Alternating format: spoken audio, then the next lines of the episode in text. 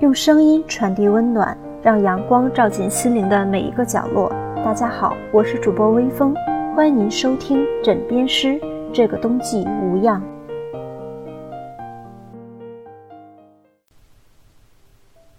车票，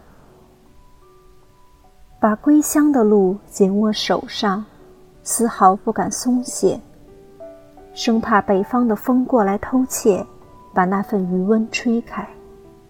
沉甸甸的它很轻，轻飘的它有重量，像极了拐角处的老中医开出的一剂药方，治愈了乡愁，抚平了奔波时的迷茫，也从未计较它是圆，或像电影票一样的方。走进暗色的大厅，触碰人群的熙熙攘攘，聚光灯打亮。